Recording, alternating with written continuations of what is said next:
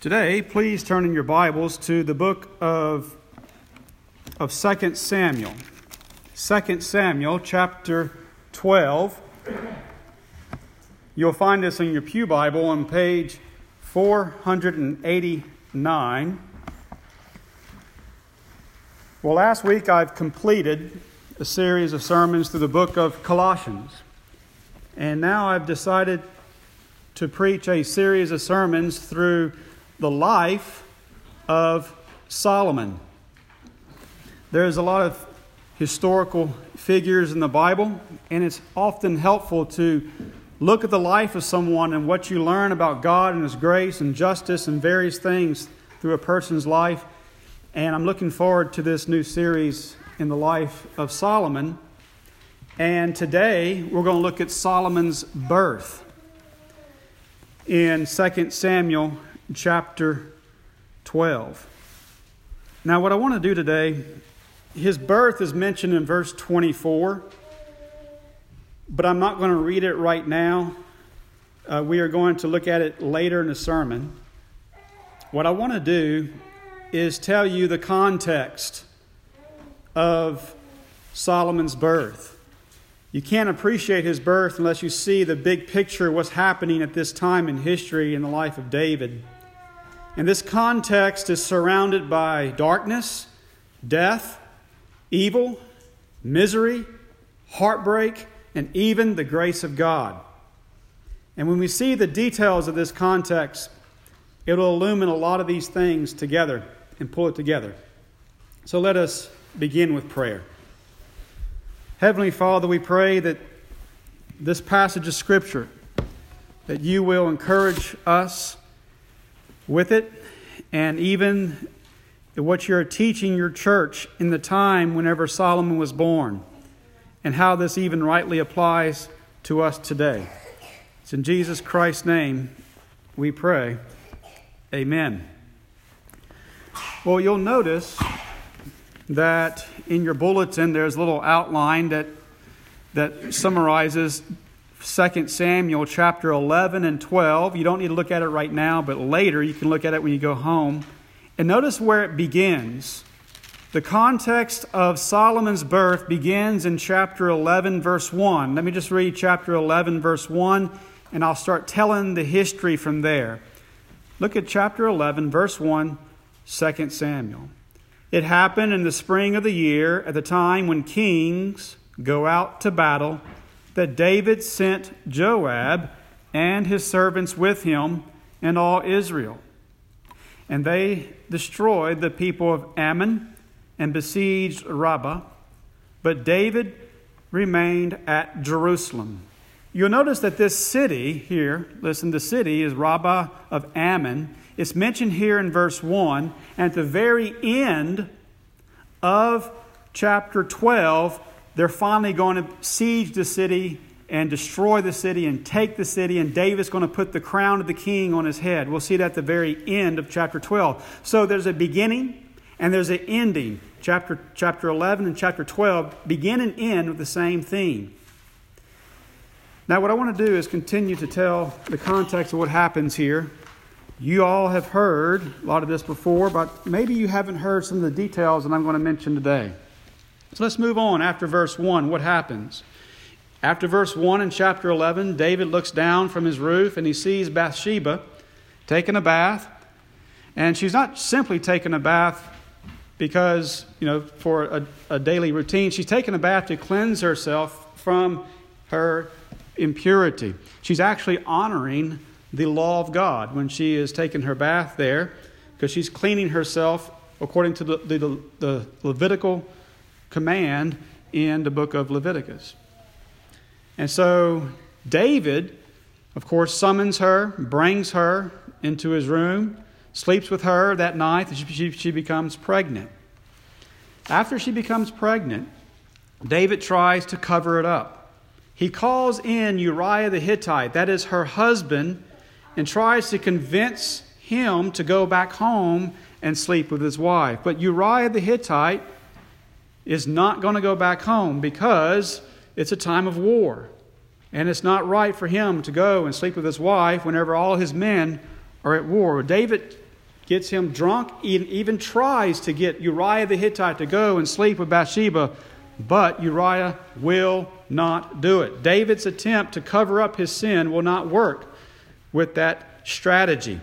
So, what David does to Uriah the Hittite, he says, Uriah, here's a message. Give this message. He conceals it in a letter. He says, Give this message to Joab, your commander. Uriah says, Yes, sir, I'll take that message to Joab. And in that message is Uriah's own death warrant.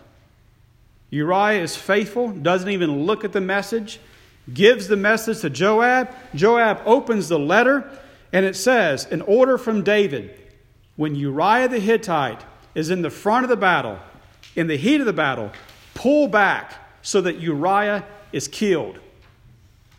That's David's order to Joab to kill Uriah the Hittite. What's interesting about this story, even some of the details in it, is that whenever Joab attacks the city and puts Uriah in front of the battle and pulls back, it's not just Uriah who dies. Several other men die with Uriah the Hittite. It shows you how David's plan to murder Uriah, it also results in the death of several other men in his armed forces. And then it gets even to a, a, a, new, a lower low in the narrative here in chapter 11.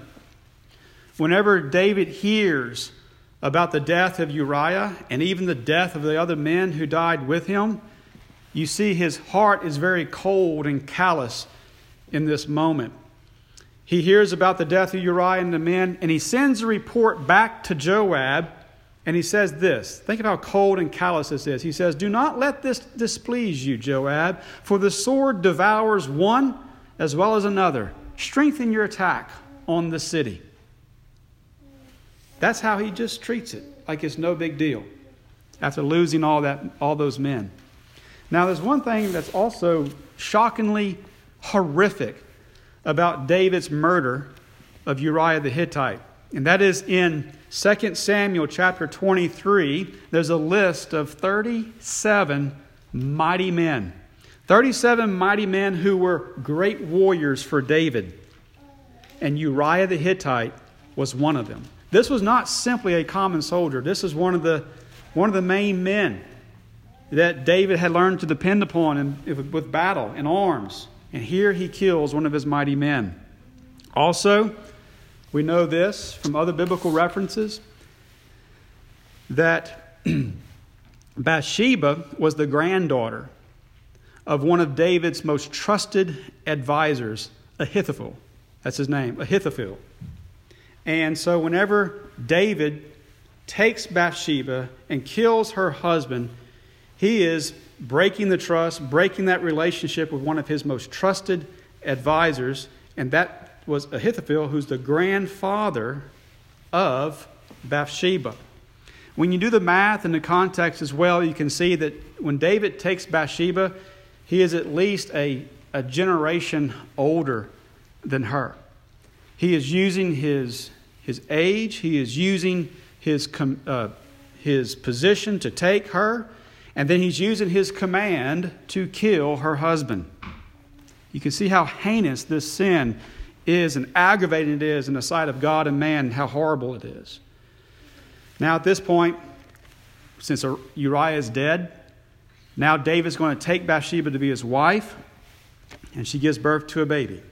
This is the middle part of the story here, in the middle point of the chapter, where the Lord sends in Nathan. And this is where things will change. God sends in the prophet Nathan to trap David in a story. Nathan tells the story about a poor, poor man who had one little lamb that his family loved, and they loved that little lamb. But a rich man was going to have a feast, was going to have a party for a house guest. But that rich man did not want to use one of his many sheep to feed the house guest.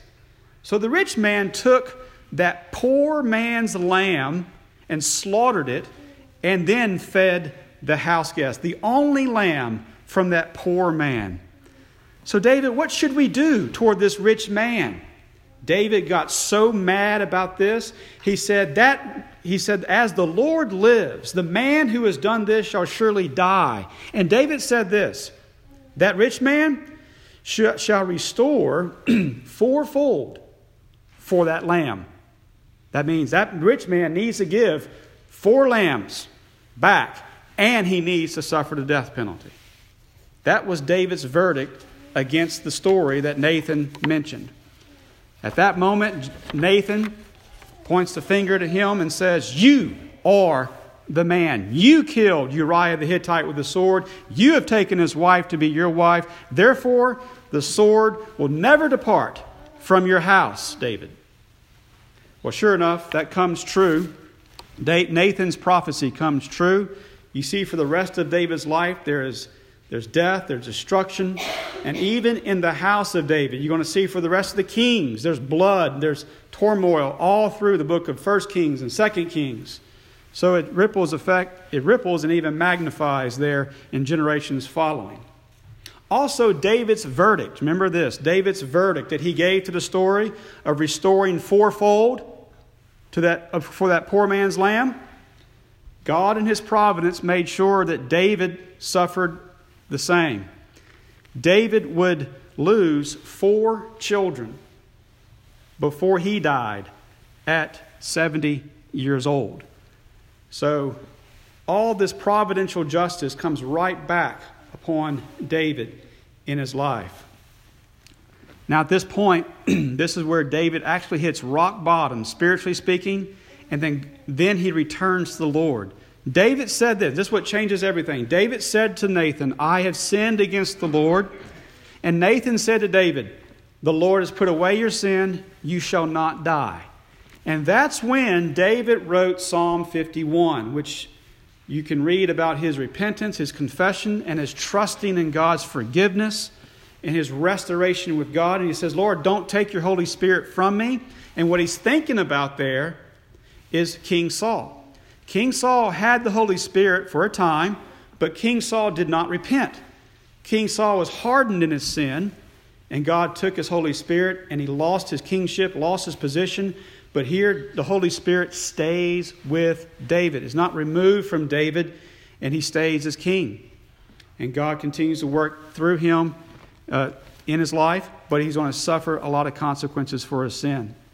One of the consequences that he will suffer immediately is that after this child is born, this child will soon die. Now, you'll see this when you put this together that this child is suffering as David's substitute, even suffering the death penalty.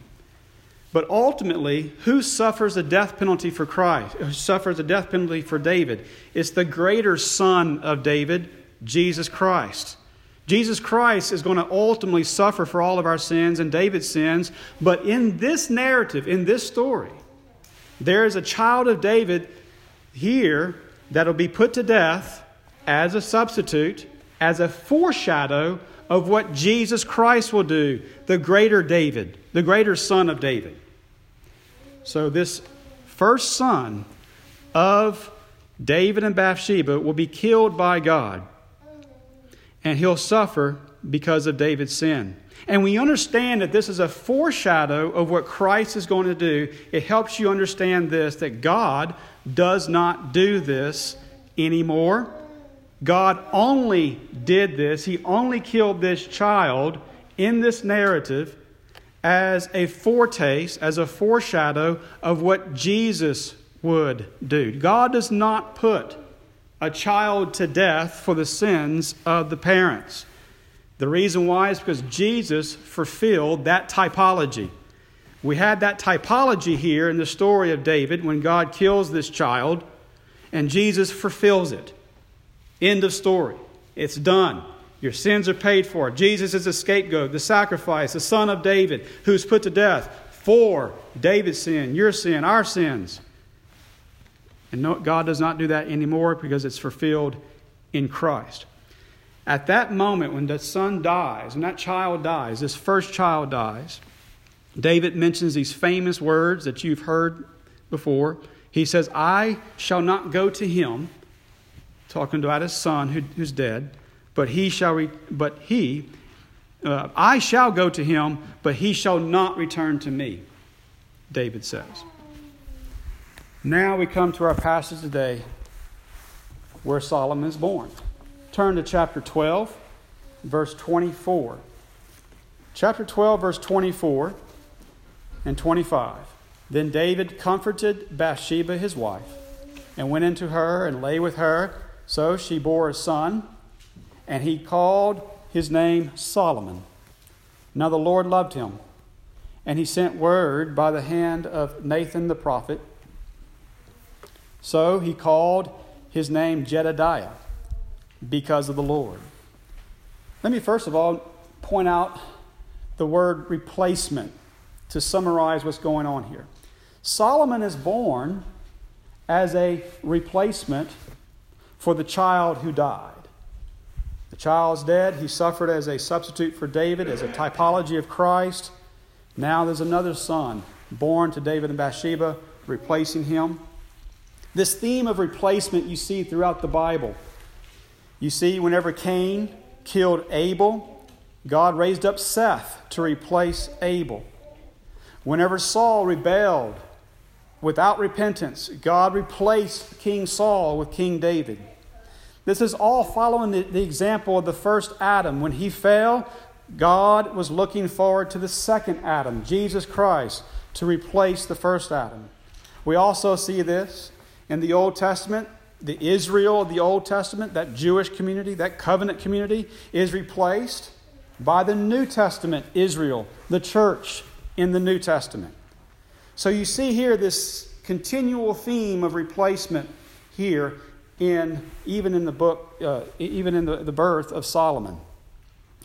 The name also let's now look at the name the, the renaming that's going on here. Notice that David names him Solomon, and the name Solomon means peace. But then it says the Lord loved him.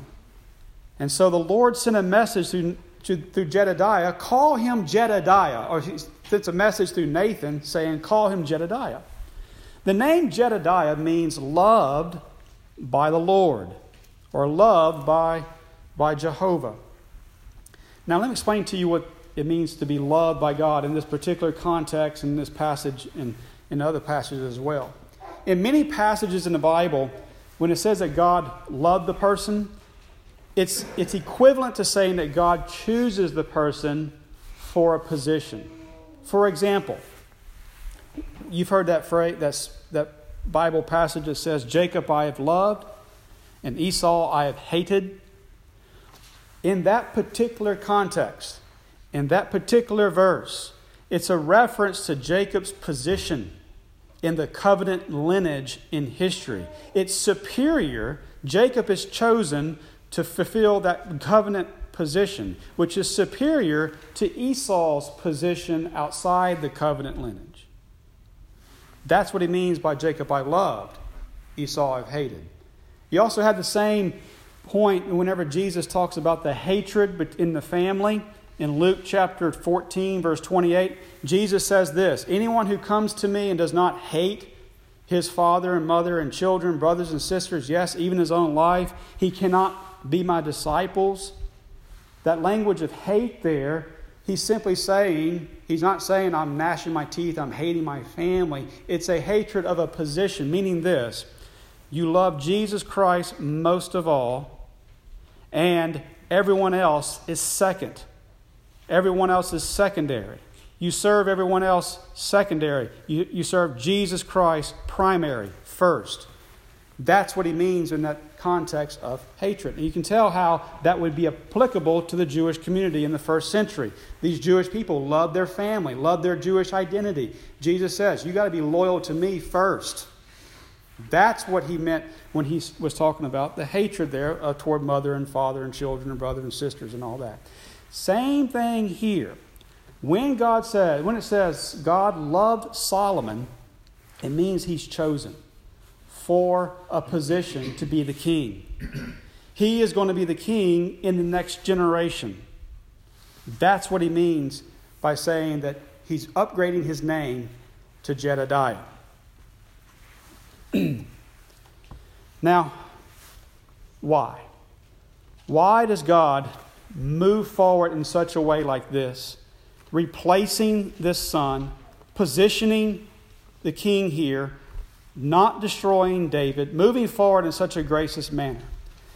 The answer comes because of really down to one thing God's promise. In 2 Samuel chapter 7, God made a promise to David. God said to David, I will set up your seed after you, who will come from your body, and I will establish his kingdom, and he shall build a house for my name. That promise came in chapter 7. Well, in chapter 11, David falls flat on his face. David falls flat on his face with his sin, his rebellion, but God's promise still stands. Is David's sin going to over, throw out God's promises? No. Is David's murder and sin and rebellion going to throw out God's promises? No. God is going to move forward. He's going to have a replacement. He's going to have a plan. He's going to outmaneuver, outflank the sin of mankind and move forward with his promises of redemption. This is the beautiful part of Solomon's birth. You have to tie it together, realizing that God is forcing his promises through the sin of his people and he's moving forward. You can apply this in a couple ways. Let me make this application to you. And that is number one, God's redeeming promises are unstoppable. They are unstoppable, his redeeming promises. This means this that God has a way of outfoxing or outflanking the sin of man, the plans of Satan, and the rebellion of the world. You see this as an apex on the cross of Christ. They killed Jesus Christ. It looks like Satan won. It looks like all the world kills God on the cross when you look at it. But God's like, nope, I'm going to use that to accomplish redemption. Not even that can stop the promises, the redeeming promises of God. God's redeeming promises are unstoppable. That's what you see here in the birth of Solomon. Let me apply this a little, little bit more personally to you as well, this, the same theme. Think of this God promises in the New Testament that every tongue will confess that Jesus Christ is Lord, either by conversion or by conquest. God promises that the kingdom of heaven will grow like a mustard seed into a massive, awesome, massive tree. And the kingdom of God, His church, will continue to grow and grow and grow. This reveals God's strength and his wisdom. But you know what Christians oftentimes do? They watch the news, they see all the bad news, and their knee jerk reaction is this the world's coming to an end. Oh, it's all over. It's all going to be, it's all, all going to end this week or something like that. And they'll have different theories on what's going to happen this year or next year. If America's ending, they think, oh, it's all over. Listen, if America ends, no matter how bad it gets, whatever wars we face in, in this century, God has a way of outmaneuvering all that stuff. God has a way of continuing his redeeming promises because it is unstoppable. It doesn't matter how bad things get in America or throughout the world, or what deaths we suffer, or what we see on the news media. You Christians should always be optimistic about the future of God's kingdom, even if it moves on without us. Know that God's light will continue radiating throughout the world. Somehow it's going to outmaneuver Islam. Somehow it's going to outmaneuver all of the false religions that are in the world, all the hatred that's against Christianity. We may go through a time of darkness, but there will be times of light. God has a way of showing his strength and his wisdom by outmaneuvering all this and fulfilling his redeeming promises and applying redemption to the world.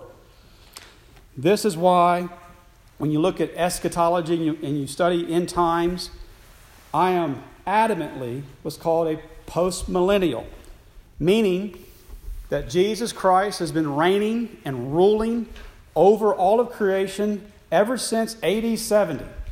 And he's been ruling over all this. And he is going to bring all enemies under his feet eventually. And the last enemy that would be destroyed is death. There is no reason to look at the Bible and to be pessimistic about the future of God's kingdom. God's kingdom goes from darkness to light. With God, everything gets better in the end. So I don't care how bad the news is that you see. Think of Solomon. Think of David. Think of all the events in Scripture and how God was able to outmaneuver, outflank the works of the devil, the works of the nations, and bring something better in the end. Even if God has to bring up a replacement of Thompson Memorial, or a replacement for the PCA, or a replacement for a pastor, or a replacement for you, something's going to happen in the future that's going to make it better. That's how powerful God is in applying his promises. He doesn't even let death get in the way, he brings life out of death.